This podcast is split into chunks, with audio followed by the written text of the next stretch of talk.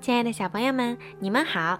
今天呀，小鱼姐姐要给你们讲的故事名字叫做《小猫皮皮》。Lisa 奶奶坐在房前织着毛线活儿，她坐的长凳上还躺着两只猫，毛利和鲁利。他们有五个刚满六周的孩子。瞧，打打闹闹的是丽丽和吉吉，玩毛线团的叫帕帕。想爬上扫把的叫娜娜，那只个头最小、最漂亮的小猫呢，趴在猫筐里，想着自己的心事儿。它就是皮皮。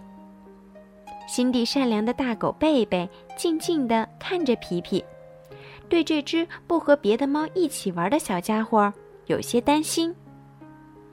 Lisa 奶奶站起来去了厨房，贝贝跟在她身后。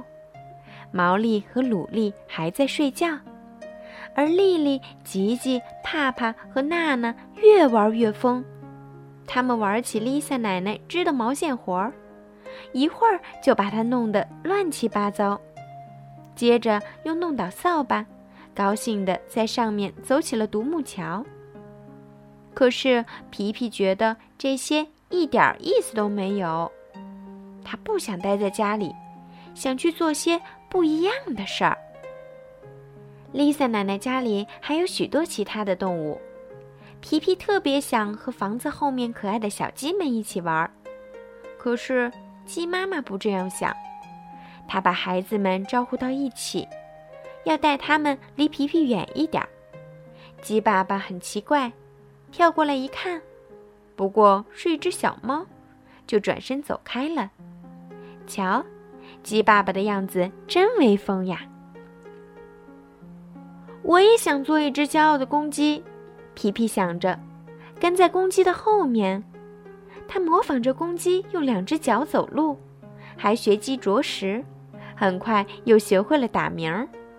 这下公鸡和他比了起来，他们的叫声越来越大，叫声惹恼了邻居家的公鸡。于是，两只公鸡斗起架来。哎呀，我不想当爱打架的公鸡！皮皮吓得大叫着跑开了。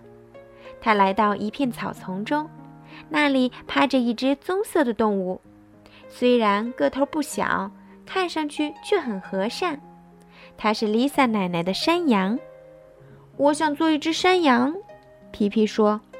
可爱的山羊拿来一个小铃铛送给皮皮。皮皮折下两段树枝，放在头上当羊角。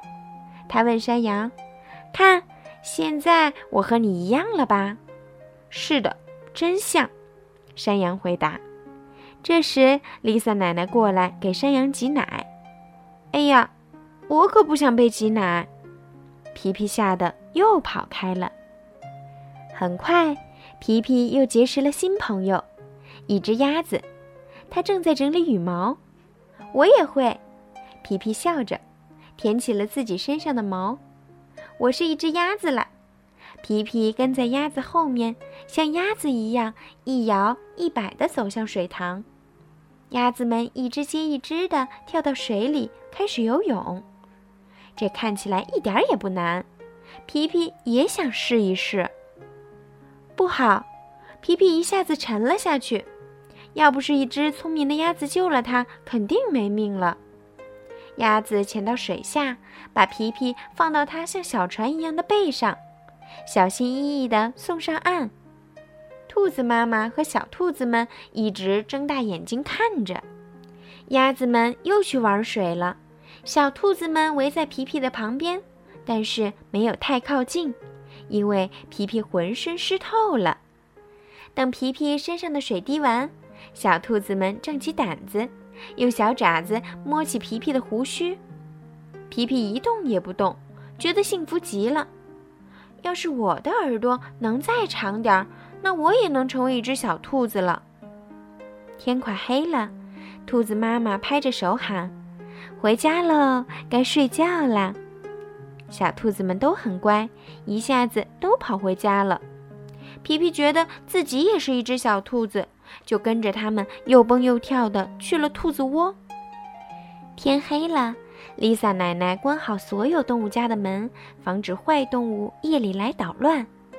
她关上兔子家门时，根本没注意到皮皮。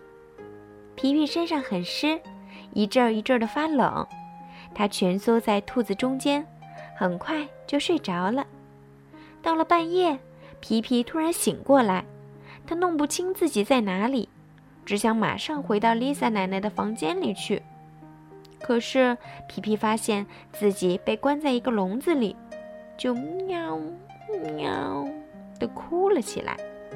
月亮升起来了，皮皮看见从树林里出来一群黑乎乎的动物，它们越来越近，最后到了兔子窝前。原来是狐狸和猫头鹰。狐狸张开大嘴，猫头鹰眼里闪着凶狠的光。皮皮害怕极了。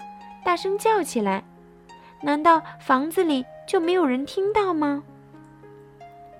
大狗贝贝听到了，他马上叫了起来，把丽萨奶奶吵醒了。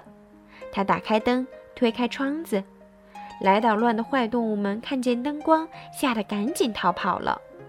贝贝从窗户里跳出来，冲着坏家伙大叫，然后去寻找皮皮。他的鼻子很灵，很快就发现了皮皮。皮皮早就不哭了，他已经吓呆了。Lisa 奶奶把皮皮抱回房间，给他擦干身体，用温暖的毛巾把他包了起来，然后她给皮皮喂奶。第二天早晨，皮皮生病了，动物朋友们都来看望他，看得出来大家都很喜欢皮皮。朋友们都很难过，那些调皮的小猫们也不再闹了。皮皮一天天的好起来，可身体还是很虚弱。贝贝想出一个好主意，他把小猫睡觉的筐子改成小手推车。猫爸爸毛利拿来丽萨奶奶的遮阳伞当顶棚，猫妈妈鲁莉抱来一个软软的枕头。皮皮感觉好多了，可以出门了，只是还忘不了那个可怕的夜晚。伙伴们很想让皮皮重新高兴起来，决定为他举办一个热闹的聚会。现在，猫爸爸、猫妈妈和贝贝正带着皮皮到花园去。聚会好玩极了，最后只剩下小猫们还在又唱又跳。皮皮也和他们一起玩得很开心。他最喜欢的游戏是猫捉老鼠。现在，皮皮再也不想成为什么其他的动物了。Lisa 奶奶给小猫们准备了一个惊喜，她喊道：“洗干净手，都坐好，今天有好吃的。”贝贝把好吃的端了上来，是一个香香的、涂满鲜奶油的大蛋糕。皮皮的椅子上放了个大枕头，他还是受到特别的照顾。皮皮看着 Lisa 奶奶，心里想：“Lisa 奶奶多好啊，我再也不离开她了。”天底下哪儿也没有家里好。好了，小朋友，小猫皮皮的故事就讲到这儿啦。明天会有什么好听的故事呢？别忘了准时收听小鱼姐姐讲故事，还可以在荔枝 FM 订阅我的故事哦。晚安。